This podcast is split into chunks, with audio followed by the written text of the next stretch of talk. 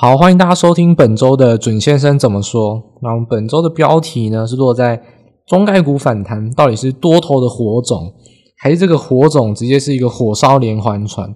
那其实，在本周呢，我们主要谈的这个主轴就谈到，不知道各位投资朋友，或者说有呃，不管没有在投资也好，那可能没有在投资就更没有感觉了。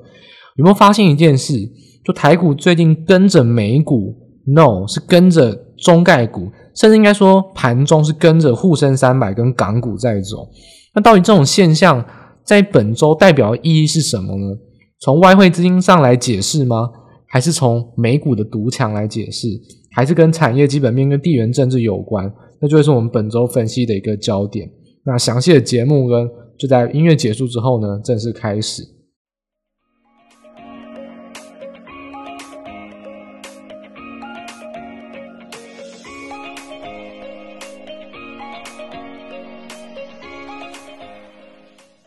首先要谈到就是关于美股啊，近期就相当的强，就是说反弹弹的也比我预期还要强很多，连季线都已经在礼拜四三月二十四号突破，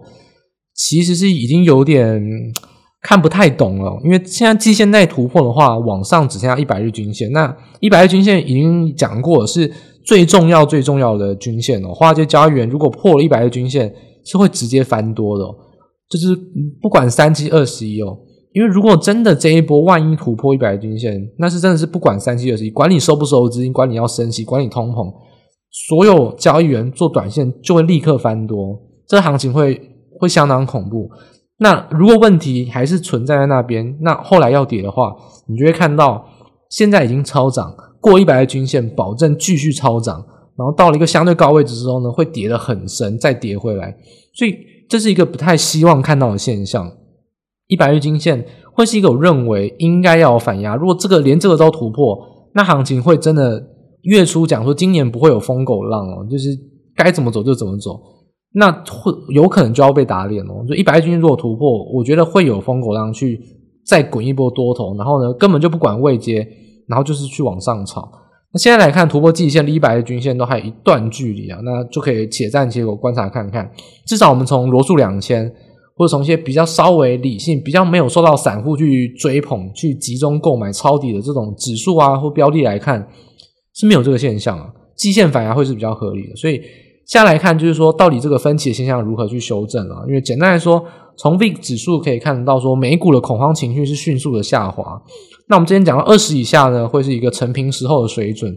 那一月以来呢，就从来没有跌破到二十以下过了，所以这一波当然搭配的是战争消息面，已经越来越不能影响到市场情绪。因为除此之外，其实但技术面也是从一月以来跌得蛮深的，所以说有一个跌升反弹，搭配到刚刚好，诶，乌克兰跟俄罗斯，乌克兰是稍微已经是守住，也甚至有反击的一个迹象了，至少是守住，有拖延了。那接下来就是会有比较。缓和，就是说，等于说战争的消息面啊，也没有在每天盯你打哪里打哪里，或是进展了。那这个就是消息面的钝化，这就会比较让整个战争的情绪被下压抑下来。那恐慌情绪的压抑啊，那当然就要提到恐慌是一个急的感觉，是一个急症。急症有时候要治疗，但是别忘了，通膨跟缩表是慢性病哦，那还是一样像一个毒药一样持续的在进行之中。如果 Fed 没有加快的去解决这些问题，那当然。这个慢性病就是会持续的发生。那你现在是温水煮青蛙啊，现在还没有感觉，或现在你有感觉，可是都还没有到觉得很严重。那等到你真的想要去摆脱这件事情的时候，可能就来不及了。所以现在就是要比较警惕的事情是，这个通膨跟缩表慢性病还是会持续的压抑。只不过虽然恐慌的急症是有被治疗下来，那当然现在看到这个反弹，就是反映在急跌的这个恐慌已经被消除了。但是我们看到通膨跟缩表的话，还是很简单，诶看缩表，缩表要看什么？钱要回流到谁手上？要回流到费的手中，还要收资金嘛？那 Fed 当然还是要先换回美金哦。别忘了当时候的 QE 啊，为什么雅股会涨？我们也讲过很多遍，亚洲国家印钞票国家其实没有这么多。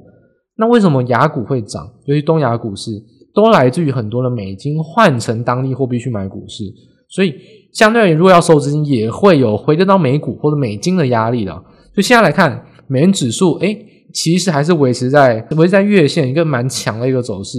还没有到真正的去跌破，没有形成一个横向震荡，还是可以反映到钱回流到美金，预防着五月的缩表，还是蛮明显的。就现在来看，美元指数没有迅速的滑落，而且我们刚才讲缩表可以用美元指数来做一个简单的一个判读，油价就是通膨一个也是蛮好的一个指标。油价再度的，因为像是阿拉伯不愿意增产啊，或者像是再度的去考虑去封锁，就真的要去封锁俄罗斯全面的能源，所以原油价格还是又再次的去飙到了将近一百二啊，就是原本一百块是底，一百二又再次来到。当然，我们也是不厌其烦在讲，就以准先生本身判断，供需架构，纵使乌克兰俄罗斯现在战争结束，我觉得一百一都太贵，就油价的供需结构顶多一百亿。但如果有短线上超过一百亿，也不要觉得它不是，也也比较轻易的去放空，因为那是一个情绪性或一个代表通膨性的一个象征啊。那只是说有乌俄存在，那超一百一是有可能，但是乌俄结束一百一，我觉得是相对的顶。那现在乌俄也没有结束，那一百一也不用轻易的说一定会认为它掉到以下。那超过一百一，大家就是还是要比较小心。我们还是那一句话，又快要到四月初了，这四月初呢，下下礼拜就会是。财报周的开始也会是通膨准备要公布，那就直接跟大家讲，如果你还是要盯 CPI 或者新闻还是在报 CPI，那油价都已经过一百，而且甚至均价可能三月均价是在一百一，通膨会创新高，是用膝盖想都知道的事情，所以油价还是会影响到通膨情绪。虽然我们一直在讲看核心 CPI，不要再看油，不要再看食物，看看服务业，看看薪资，这个真的是很有僵固性的上涨。但是市场上的情绪还是要顾虑到，如果大家都爱看，那你还是要将就的去迁就他们。所以油价的攀升到均价，可能整个三月的均价是一百一，那还是要比较小心。四月通膨数据是会很难看，不是难看而已。所以，呃，恐慌上的情绪虽然被压抑，不过反弹到相对的一个位阶，也跌升反弹，反弹到很高，我都觉得有点不可思议了。那就比较小心说，反弹结净之后。那通膨缩表的慢性病，现在来看它的象征，美元指数跟油价都没有明显的去做一个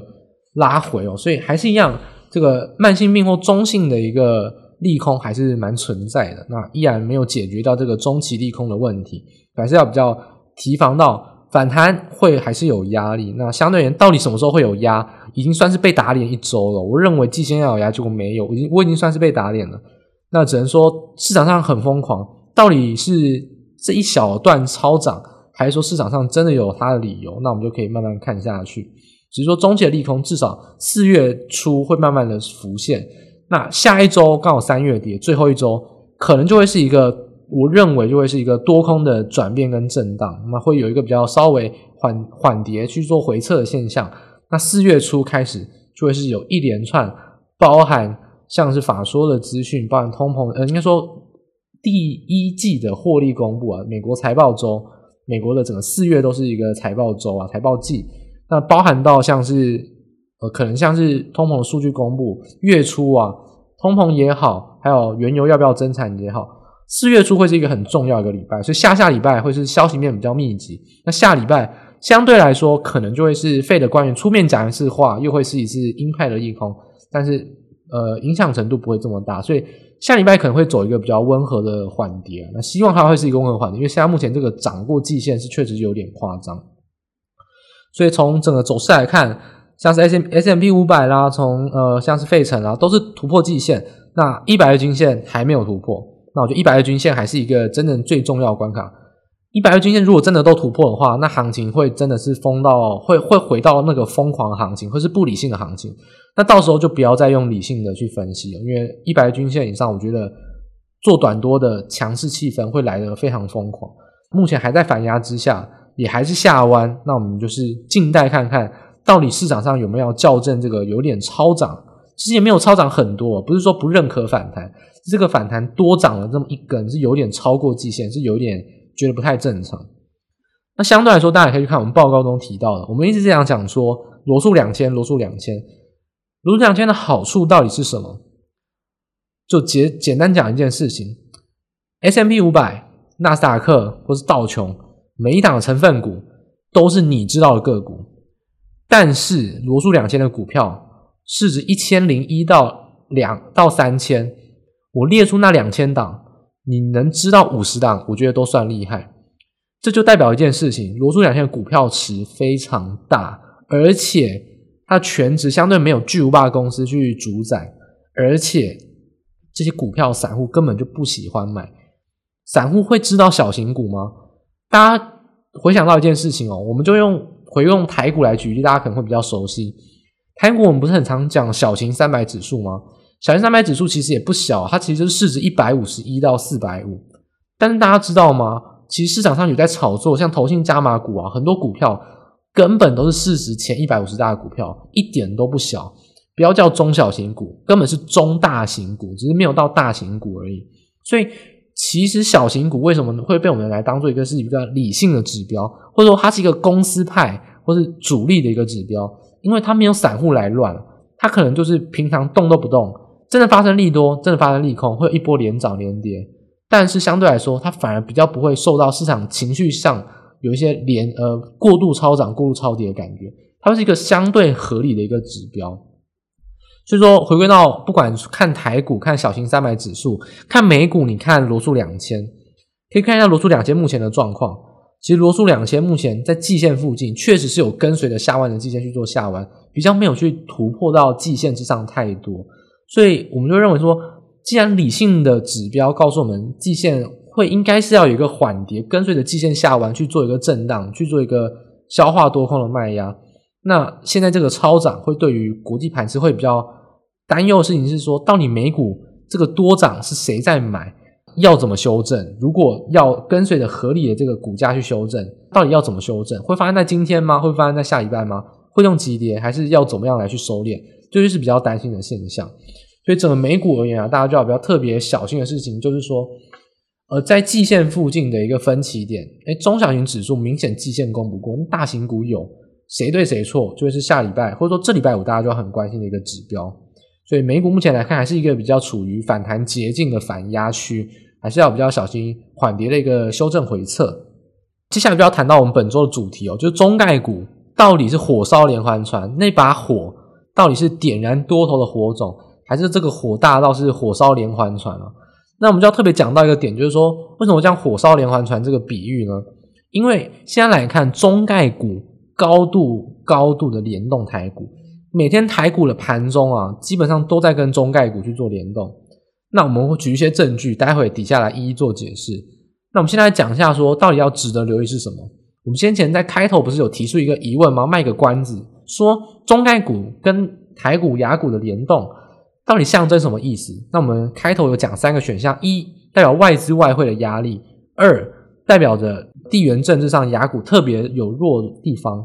那还有三就是美股有它就是有特别在筹码在拉抬。那我认为这这点要特别小心的事情呢，答案应该会是一，就是说中概股为什么高度联动台股甚至雅股，外资外汇的动向还是一样比较需要留意，因为我们刚才有讲了美元指数还撑在相当高的位置。为了提防缩表，钱先抽回去美股，或者说抽回去呃美国做停泊，都还持续发生的。所以雅股相对而言资金撤出的压力比较大，那就来自于外资的卖压。所以不管是说三月十六号中国火速的去那个灭火中概股的疑云嘛，然后有些 V 转的反弹，但你可以看到，其实当时的中概股去做反弹，可是美股也刚好因为像乌俄的原因啊，也是在反弹的一个位置点，所以。还很多人都认为说，诶，没有啊，是国际的联动。但事实上，这个国际的联动啊，我觉得在今天就可以做一个打脸。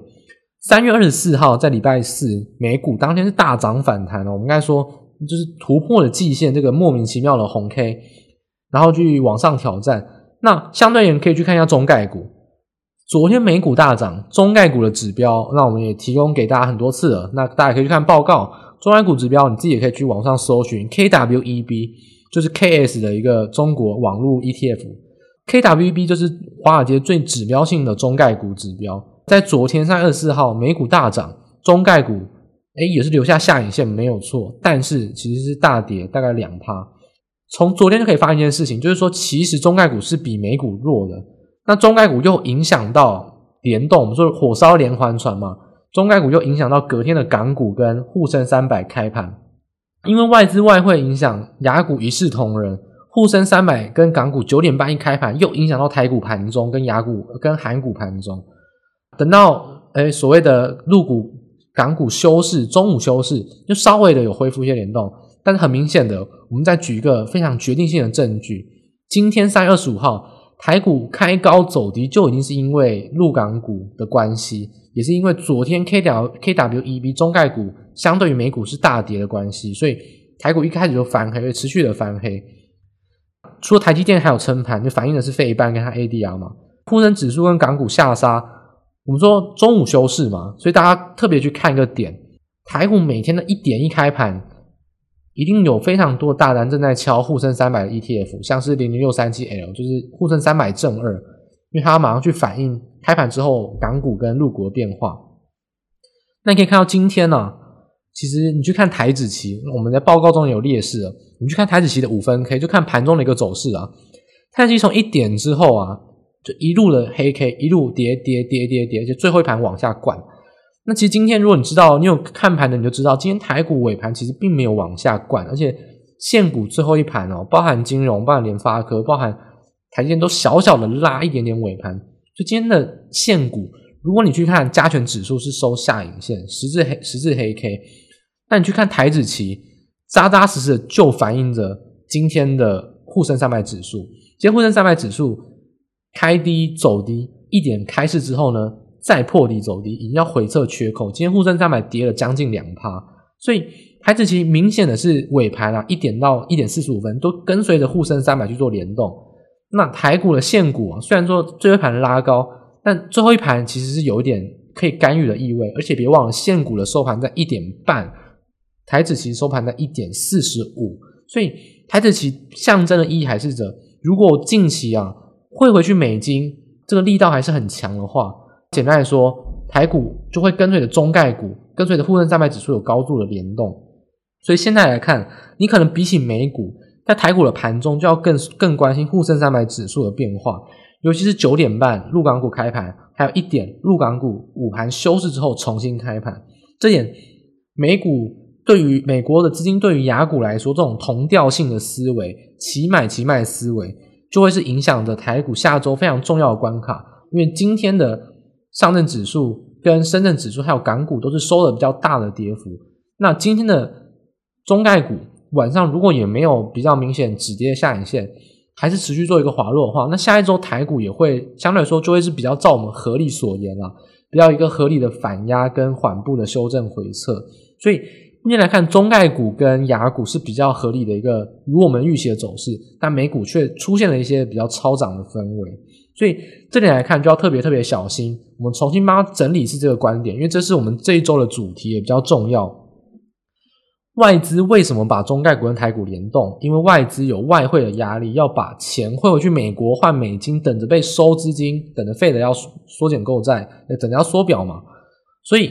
首先第一个要看就是美元指数，一旦美元指数没有明显破线，那这个趋势可能就不会改变。所以，美元指数没有破线，外汇。去撤出雅股新兴市场的改变就不太可能发生，那雅股就很有可能持续的联动了中概股，那中概股近期又会在还是比较这种反弹捷径偏弱的话，那下周台股也就要特别特别紧盯着，到底沪深三百回撤跳空缺口之后能不能止稳？如果不能的话，那台股也会有比较重的修正压力。明显的这个结论大家还是要记好，美元指数只要一旦不走弱。台股跟着中概股，跟着沪深三百指数，跟着港股在走，并不是跟着美股，这也是要特别特别的小心。这是我们本周很重要的一个主题，跟大家来做一个提示。最近的联动是雅股之间的联动，美股反而有点脱节跟超涨。所以回归到台股部分，那刚刚我们已经有提到一点台股的部分了。我们讲到就是说，其实美元指数的连续的维持在高档。你看新台币也是，诶，本周台股好强哦，新台币持续贬值，所以外资没有看到吗？并没有什么大买。投信呢，我们在上周也讲过了，我们在封关前就已经有很前瞻性、非常领先市场跟大家讲，投信这波买超明显有问题，一定破纪录。果真破纪录之后，我们在上周结论已经也有讲了，投信在上周四、周五的买超的感觉，完完全全不是在追价，已经是在调节。所以投信已经没有钱了，所以明显看到这一周投信买的金额都很少，甚至在礼拜四大卖了二十亿，礼拜五也是小卖，所以我们都一再的去有预测，提前预测到投信的动作。那现在到底投信终结连六十三十六买，诶，破纪录之后呢，连续转卖两天，到底要怎么来判断？直接给大家一个很简单的结论，我认为到四月初以前都不会改变这个节奏，也就是说调节换股，小买、中卖、小买、大卖这种投信的节奏，到下周我觉得都会维持，甚至到四月初可能都要等到四月八号、四月十号才会有比较明显的转变。所以现在这种情况下，这一周的大涨，诶，外台币贬值，外资明显没有买单，投信明显在调节出货，并没有大买。那散户的筹码到底会不会影响到这一波的筹码稳定？投机的中小型股，像是低轨道卫星题材啊，诶，其实我认为是没有什么产业基本面啊，就是现在来看是有点炒作为主。那这种到底是不是属于昙花一现啊？我们就一再的讲，所谓筹码扭曲，就是投机股群魔乱舞，那反弹就会是一个捷径的一个讯号。所以是本周台股会比较需要关心的一件事情，就是明显外资没有在买。那投信更不用讲，上一半我们就讲说投信你继续买啊没有关系，但是上礼拜我们就讲投信应该是没有钱要买了。那这一周确实被我们预测到投信确实没有钱，那我就直接跟你讲了，我觉得我已经从预测从一月到现在预测投信的动作完全非常精准。那信不信由你啊，投信下一周绝对不会大买，因为钱四月才会进来，这就是我们有讲到的，投信的钱到底来来自于哪边？不是凭空生出来的，投信的钱来自于散户。散户的钱来自于定期定额跟主动申购，很明显的有一个月的周期，月初明显是定期定额比较高峰的期间，所以这点刚好是有是一一个比较巧合的现象啊。大家有没有觉得三月过得很苦啊？就是闲聊一下，三月过得很苦，觉得薪水很难领。哎，你没有错，不要怀疑，你的感觉没有错。三月工作天数特别多啊，那这点跟投资有什么关系？有工作天数就要开盘，投信如果周要买的话，那三月他就会买的比较多。可是他明明钱就是就是每每个月就是给他这么多啊，定期定额多增加的也是这么多，那三月就明显是会买到钱没有，所以这点也是有点巧合啊。第一点就是说，因为投信在二月底三月初是为了要救市买了比较多金额，另外一点是因为三月的工作天数很多，所以。明显金额是买光了，所以这种这点我们从上礼拜就已经有一再提示说，投信已经没有在拉抬股票，他在换股了。那这礼拜已经看到投信也不是换股，直接跟你讲我就是要卖了，所以这点就要特别特别小心。下礼拜投信还没到四月初之前没有新增的钱，他没有理由去做大买，大不了还是维持一个损益两平，来买卖平衡，甚至有可能小卖。所以到四月初下礼拜。下下礼拜之前，可能都还是要比较对投信不要抱持着太乐观的期待，甚至有可能会有一些卖超股，诶出现一些崩盘砸盘的现象，都是有可能的。所以三月二十四、二十五号连续两天卖超嘛，那明显卖超就是记忆体，那跟随着外资降停，那像是华邦电、南亚科都是比较金豪科都是比较明显记忆体供应链的卖超。那海运股也是一样，就是跟随着融资跟主力啊去往这个。长荣跟万海的部分去做砸盘，那其实我觉得这点来看，他卖什么股票不重要，因为这些股票他们都买了一狗票，随便卖随便赚，都是获利了结。那砸盘也是也是要砸盘嘛，反正钱要先收回来再说。所以这些的砸盘不认为说积体跟海运就此走弱，只是说投信再卖，你不要跟他逆势硬碰硬，因为他投信的卖都是都是真的是很无耻的在卖。他就是因为他都把它炒到很高嘛，所以他获利了结就随便卖，都是两百张两百张，就是城市单一直敲一直敲，一天都是卖到他爽为止。所以投信再卖，你不要逆势的去跟他硬碰硬。但是如果投信卖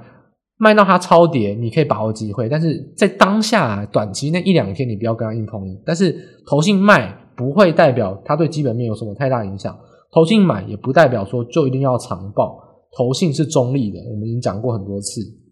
投信的中立表示就是说助涨也助跌，他买就很容易推高股价，推高到超涨。他一旦转卖就很很有可能不但跌回合理价，甚至会有超跌。所以投信它是助涨跟助跌，它买卖有连续性。那你操作上你要跟这个投信要做，那你就顺势操作，而且手脚要快。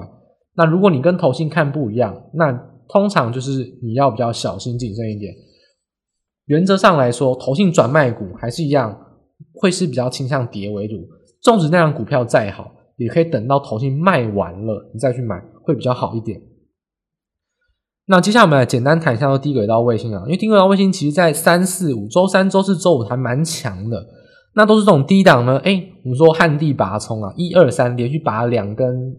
涨停板，最明显的例子就是二三一四的台阳啊，礼拜四、礼拜五哦，台股这两天收黑 K 都还比较弱，难得转弱，这两天台阳锁涨，而且都锁得非常紧啊。所以为什么低轨道卫星会在这期间间期期间内被炒作？很简单。散户都快遗忘了，这种股票我不骗你啊，都跌到烂掉了。它从高点以来，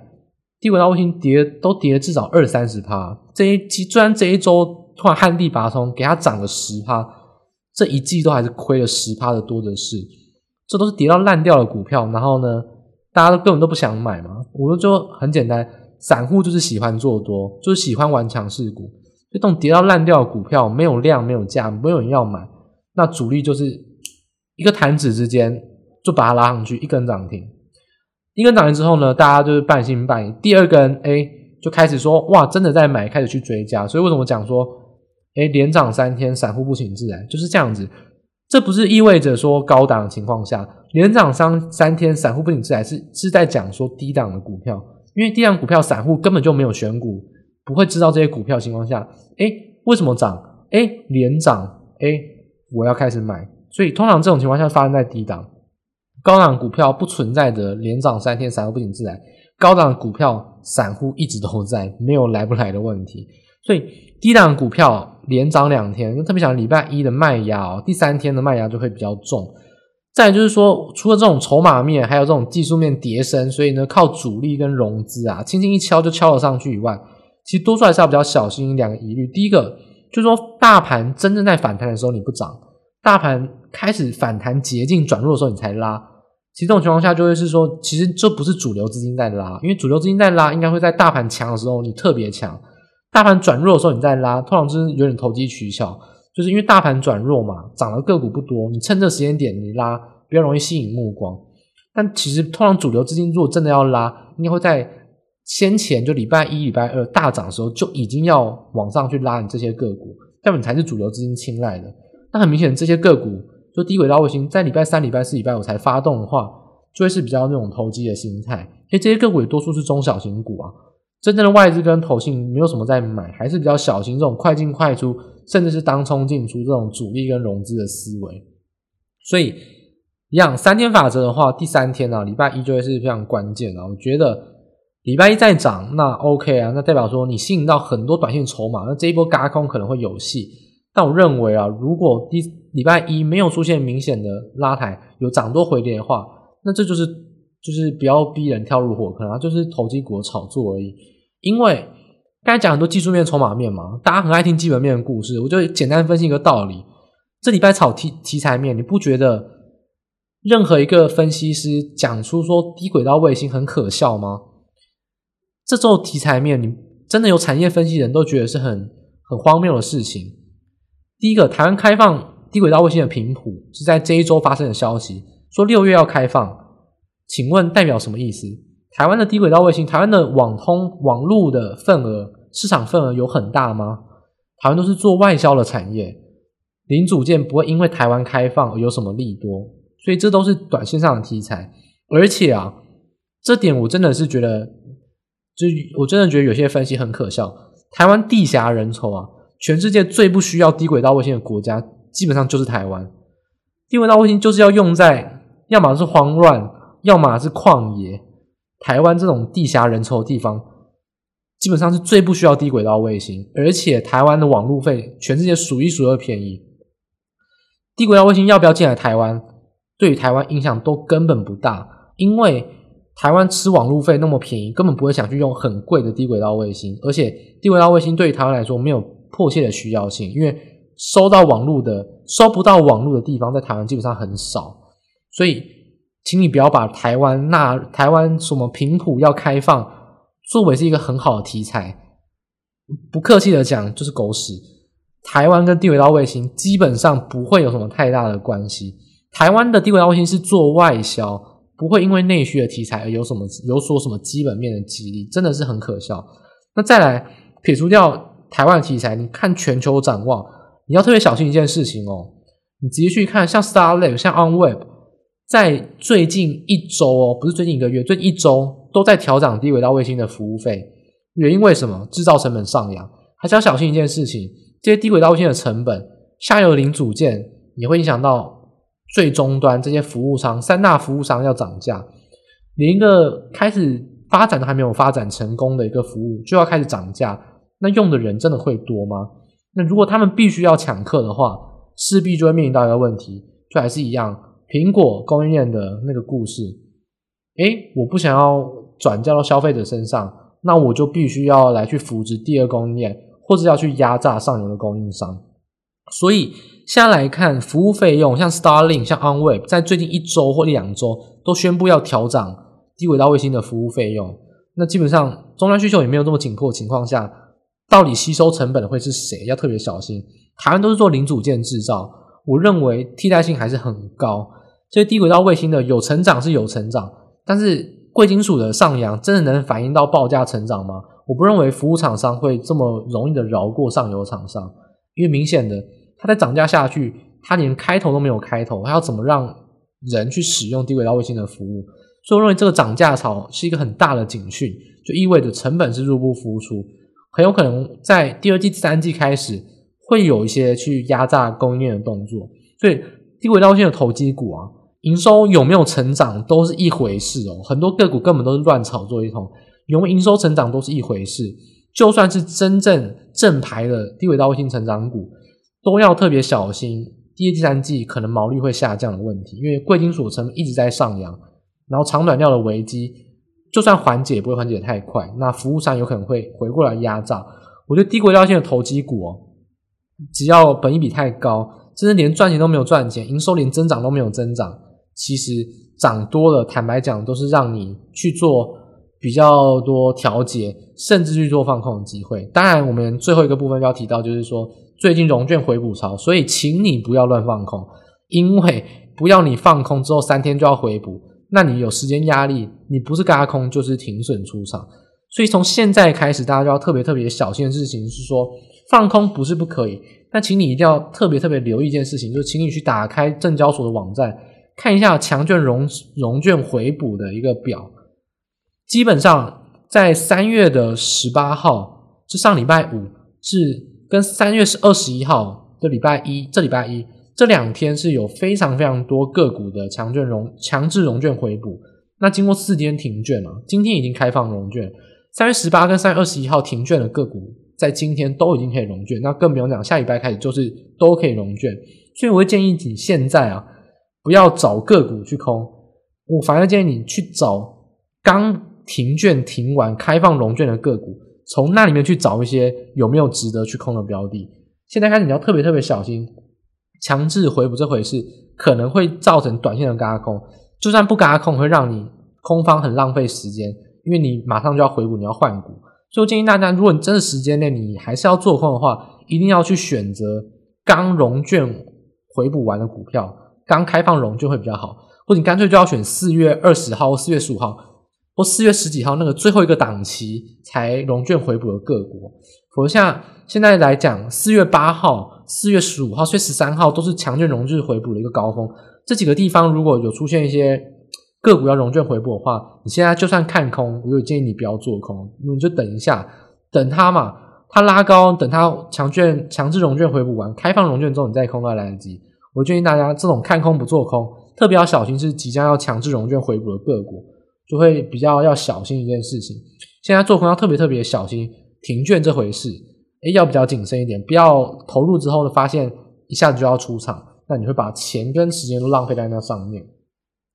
所以总结而言啊，本周我们就会提到，就是说中概股跟台股特别的联动，就要小心比较压压回的现象。尤其也可以看到，我们说最强的指数就是金融指数。金融指数从三月二十四号就留下一个下影线黑 K，一个昨天还是一个长红棒突破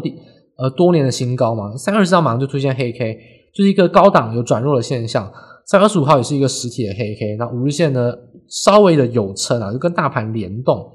就简单来说，最强势的指标不再独强，而是跟着盘势联动震荡的话，那这个反弹的位阶上，你就要进入到比较横向震荡的现象。那下周的关键点就是金融指数一样，最强的指数如果转弱，大盘别想好到哪边去。下周金融指数一千八百三十点的关卡仍然是关键，这是一个压力突破转支撑的重要测试。如果跌破，那就不是一个压力突破转支撑，还是一个假突破的反压，而且这也会是一个顺势跌破五日均线的一个关卡点。所以一八三零点在下礼拜一、下礼拜二等等都好，如果有跌破，都会是一个比较重要的指标。那台股的修正幅度就会更大一点。那如果一八三零点有守，台股就会相对来说可能会在半年线跟所谓的十日线附近会做一个夹击的震荡。但是如果一八三零点跌破，台股的修正可能就会比预期的更多一些。金融指数依然是一个相对前瞻而且领先也好用的指标。所以目前操作上的话，建议大家以五日线为底啊。五日线如果跌破的话，可能就要下探到季线的一个支撑。所以操作上的话，会建议大家五日线之上没有跌破，可以做短多；如果五日线跌破的话，你可能就要比较偏短空，等待季线的一个支撑，再做一个停手会比较好。所以多单的话，建议大家一样，电子零组件的个股啊，不管像是 PCB、像是散热，或者像是连接线材，或是像是像是电呃最近很红，像缺电的题材、不断电系统啊这种电子零组件的个股，融资连续买进哦。短线上，如果大台股硬要撑，那他强任他强啊，那就一起来炒。反正大家都来做短多，我也不是在看基本面的，那就去炒融资股啊，一起来炒。